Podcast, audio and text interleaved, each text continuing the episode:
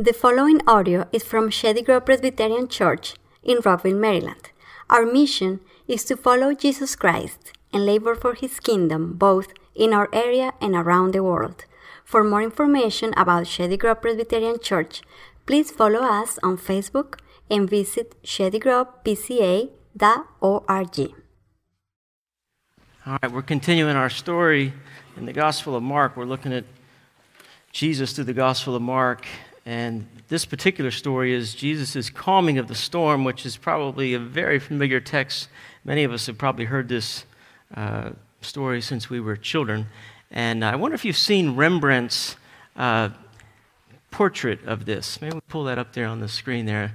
And uh, you have to later go home on your laptop or on your even on your phone and you can enlarge it. But there's actually, I'm kind of like an elementary student explaining to you Rembrandt because um, in my fine arts class, I used to read my Bible and not pay attention because I didn't think it was of any redeeming value. And that was my worldview of, of the arts, which is pathetic and terrible. And I've since discovered that I love Rembrandt. His stuff is amazing. And there's 14 people on that boat. And Jesus is the only one that's calm in the storm. Everybody else is panicking. And one guy is actually vomiting over the side of the boat and there's one person that's actually looking at you in the picture, and it's him.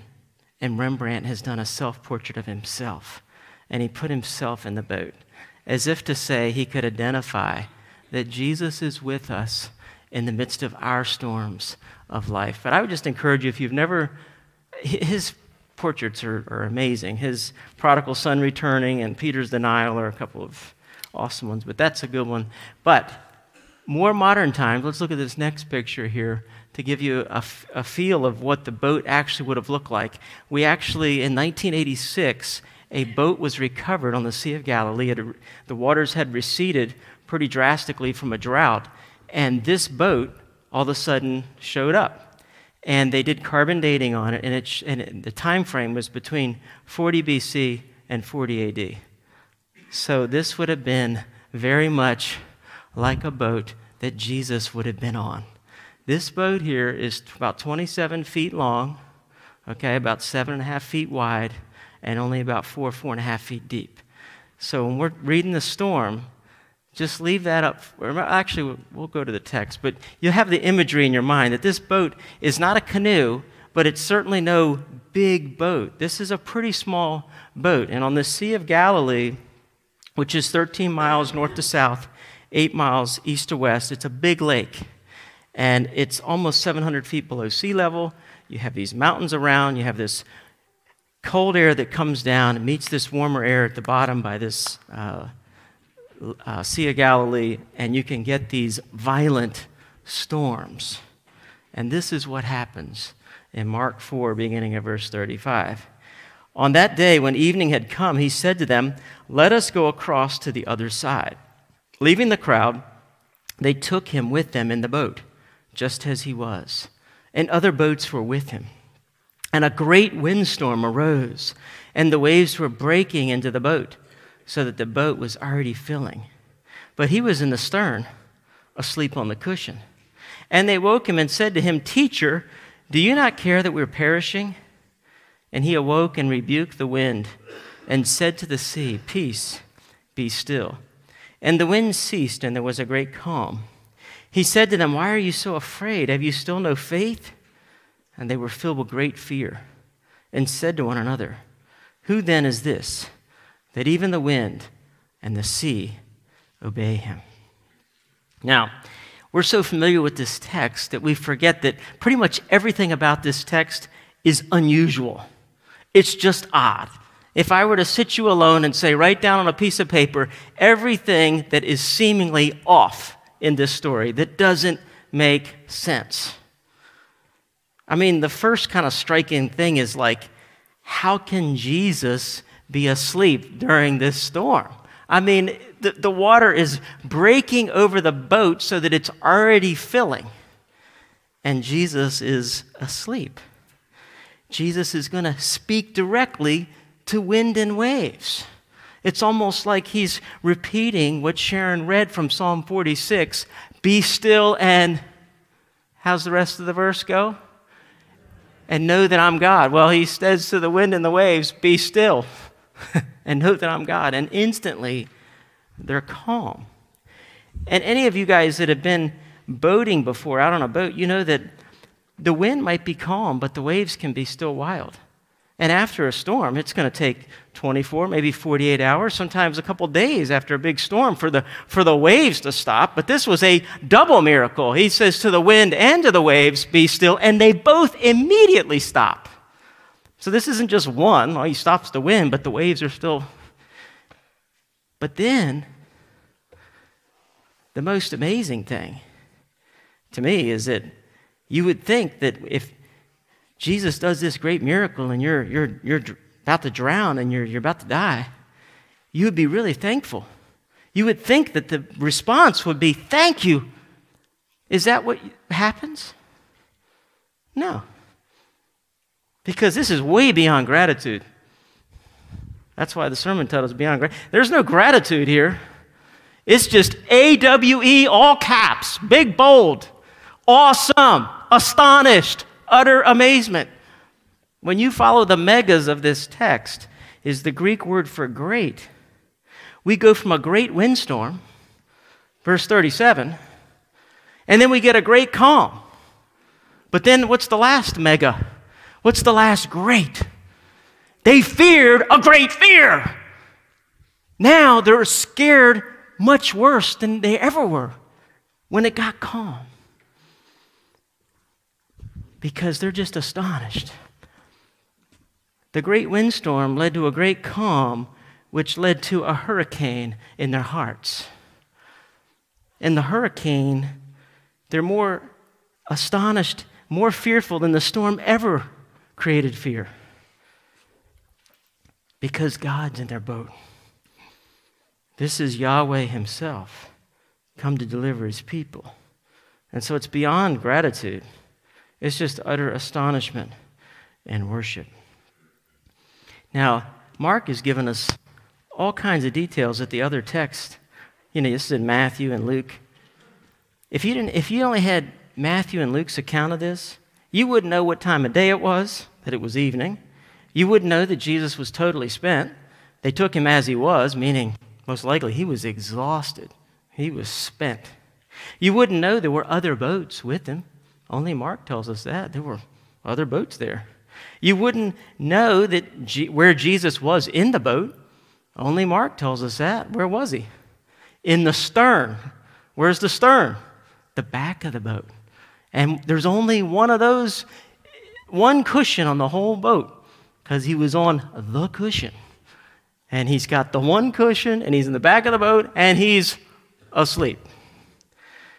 And so you have four questions to go with the three megas. The, three, the four questions are it starts with Jesus, our teacher. Do you not care that we're perishing? Do you not care that we're perishing? Isn't it funny how sometimes circumstances will bring out, we'll say things that we normally just wouldn't say, right? But circumstances can do that to us, right? So, you know, here they are circumstantially, like they're, they think this is it. And, and they're looking at Jesus and they're thinking, he obviously has a short between the headsets. Jesus obviously has a problem. He, he, he's asleep during a storm. I mean, what? He, he obviously doesn't know how to read the room because he's asleep and waves are breaking over the boat. Jesus has a problem. So they wake him up. Don't you care that we're perishing? And Jesus looks at them after he rebukes the wind and the waves, and he has two questions for them. Because he thinks they obviously have a short between the headsets. They obviously don't know how to read the room. They obviously don't get it. That I'm the Lord of the universe. And when I say, Peace be still, shh, and instantly he can silence just as he can rebuke the demons and drive out demons, he can say to the wind and the waves, Be still. So Jesus has questions for them because he's saying, Where's your faith? Do you not understand? And they're looking at him and ask the question Do you not care that we're perishing? Now, think about that question. It's probably a question we ask at different times because when we're experiencing a trial, we think, Has Jesus forgotten us? Why is it so hard? I want you to see in this text, it's just the opposite of Jonah. Why is Jonah asleep in the boat? Why is there a big storm in Jonah's day? Raging, tumultuous. And they wake, wake him up, just like they did with Jesus. And they told him, Call on your God. And what have you done when he tells them? You know, when he tells them, I fear the Lord, you know, the maker of heaven and earth, you know, yeah, yeah, you really do. I can really see that. And, they're, and they, they, he says, Throw me in that the storm will pass. He knows I'm the problem. So they throw him in, and instantly the storm is calm. This is just the opposite. How is it just the opposite? They're being obedient. Jesus says the text begins with what? Let's go to the other side. Where are they going? We're not going to get there until January. But where they're going is on a mission trip. They're, they're being obedient. They're going to the other side. Do you think anybody had been to the other side? Any of those four skilled disciples that knew how to, you know, James and John, Peter and Andrew? No. You don't go to the other side because that's the insane asylum. That's worse than Alcatraz. At least at Alcatraz, we've got prison, we've got guards, we've got locked cells, we've got keys. You know, we can go to Alcatraz and we've got some people to help us. But you go over there and nothing can contain that guy. No chains, nothing can stop that guy. And you want to go over there? They're going with Jesus. All right, let's go to the other side. They're with Jesus. They're being obedient on mission. The point is, is sometimes the storm comes, which often confuses Christians because they're being obedient. And they're thinking, I'm doing what's right. Why is the storm so bad? And John Newton, who was on many a boat before he was saved, slave trader, he wrote this classic hymn Begone unbelief. Begone unbelief, my Savior is near.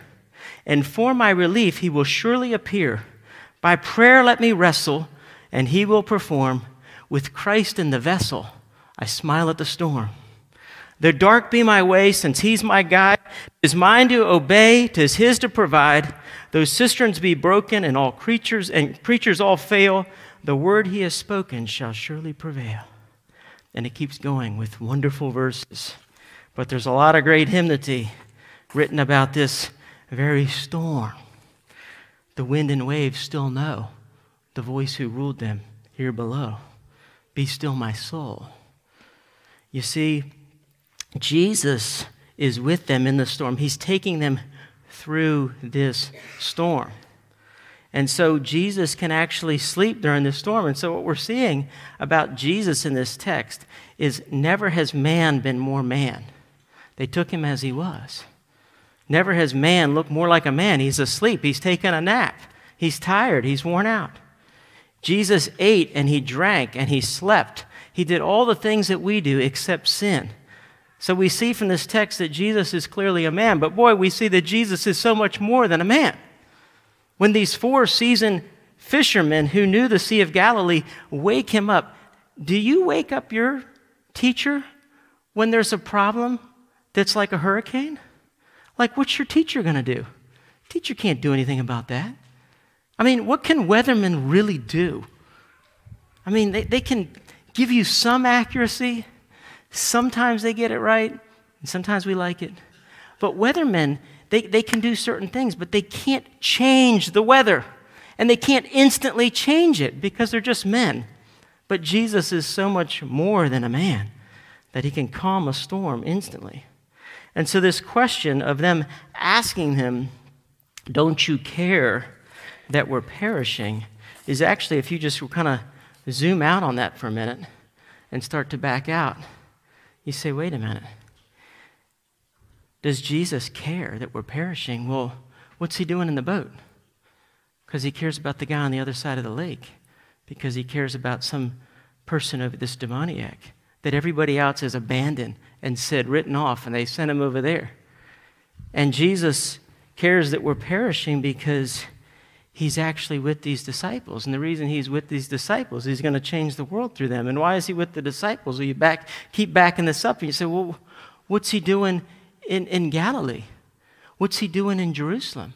What's he doing in Bethlehem? What's he doing in a cradle? What's he doing being born? What's he doing being conceived? Because he cares that we're perishing. The whole reason he's come to this world is because he loves his people and he cares for us. So we would ask the question, don't you care that we're perishing? There couldn't be a question further from the truth. It is utter, the opposite, the total opposite is true. He loves us and doesn't want us to perish. And so he has come. And he's showing us that he's the Lord of heaven and earth and that he rules over his creation. And so they're starting to get it as the lights are starting to go on. And then he stills the, the storm. And then he asks them a question. And he says, Why are you so afraid? Literally, why are you such cowards? Why are you so cowardly? It's the coward word. Why are you such cowards? Have you still no faith? Now, put yourself in these disciples' shoes.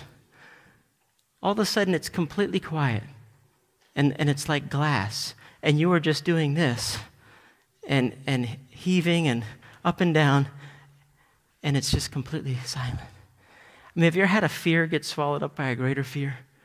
You know, you ever have one of those experiences, you know, like, you know, you're watching the video and you see this, this huge shark and you're like, man, that's a big shark they just brought up to the, to the boat, man, better cut the line. And all of a sudden a, a Goliath grouper just swallows the, the shark and you're like, oh, whoa.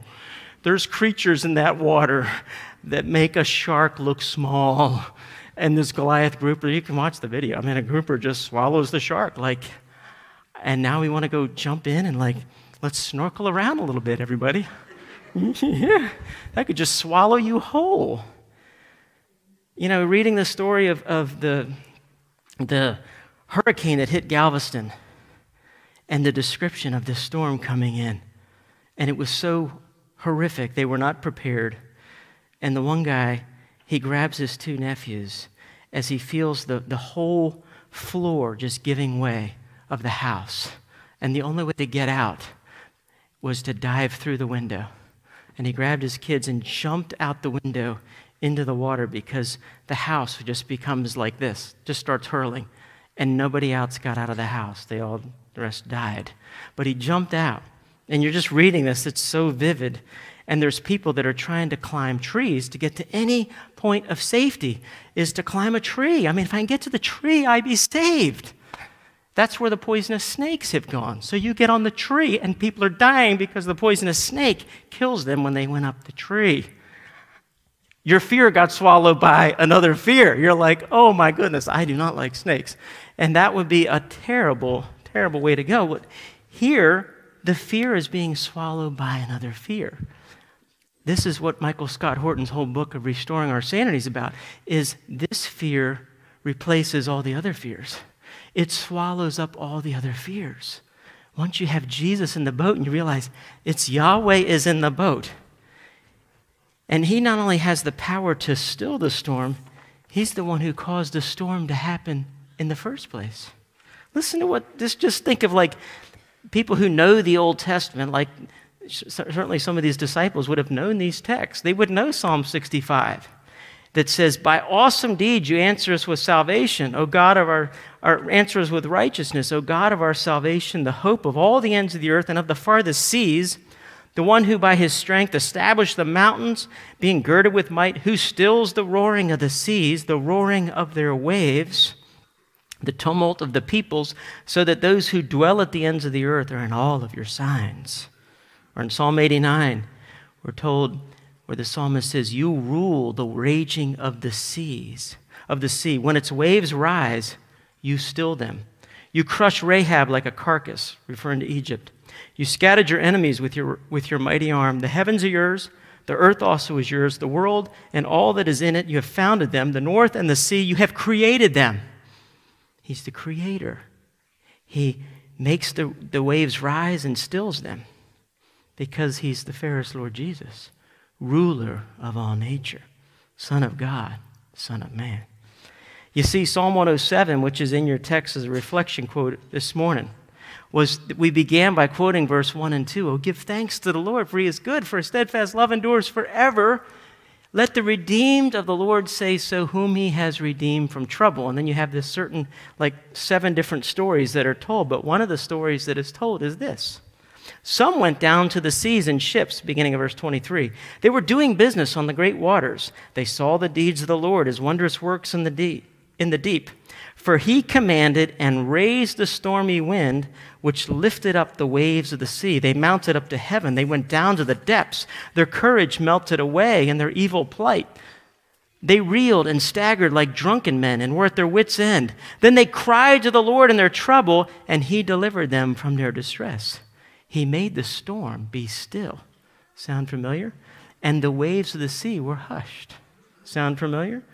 Then they were glad that the waters were quiet, and he brought them to their desired haven. Let them thank the Lord for his steadfast love, for his wondrous works to the children of men. You see, Jesus is Yahweh in the flesh. One, one uh, commentary just put it like this There are mothers who dry tears, repairmen who fix machines surgeons who remove diseased tissues, counselors who solve family problems, but it takes a deity to actually change the weather and to change it instantly. This was the perfect storm, but this is the perfect master and commander who stills the storm. This is what Jesus does. There's a story that's told about John and Charles Wesley, and this is where Wesley wrote his famous hymn which we'll get to in a second. But this was in 1736. John and Charles are coming to Georgia, uh, coming overseas from England to Georgia, the American colonies, and they hit such a frightening storm in the middle of the Atlantic Ocean that Charles didn't pray for deliverance, but for the faith to trust in God and encourage these other passengers on board because he thought it was over. The storm was calm, the people spared, and many gave their lives to Christ. And Charles wrote this hymn, and it went like this Jesus, lover of my soul, let me to thy bosom fly, while the near waters roll, while the tempest still is high. Hide me, Savior, hide, till the storm of life is past. Safe into the haven guide, oh, receive my soul at last. You see, these disciples were crying out, Where does my help come from? And the answer is, My help comes from the Lord the maker of heaven and earth, and he stills the storm. And what it does is it leaves this lingering question Who then is this? Mark doesn't answer the question. You see, it's meant to be closed at the end of the book when the centurion finally says, Surely this is the Son of God. This was the Son of God. The question isn't answered, it's left hanging over us. Who then is this that even the wind and the sea obey him? If the wind and the sea obey him, what should we do? The fear of God is the soul of godliness, as John Murray put it so succinctly. And as John Calvin put it, all wickedness flows from a disregard of God. Since the fear of God is the bridle by which our wickedness is held in check. What do we need more than anything? We need something beyond gratitude.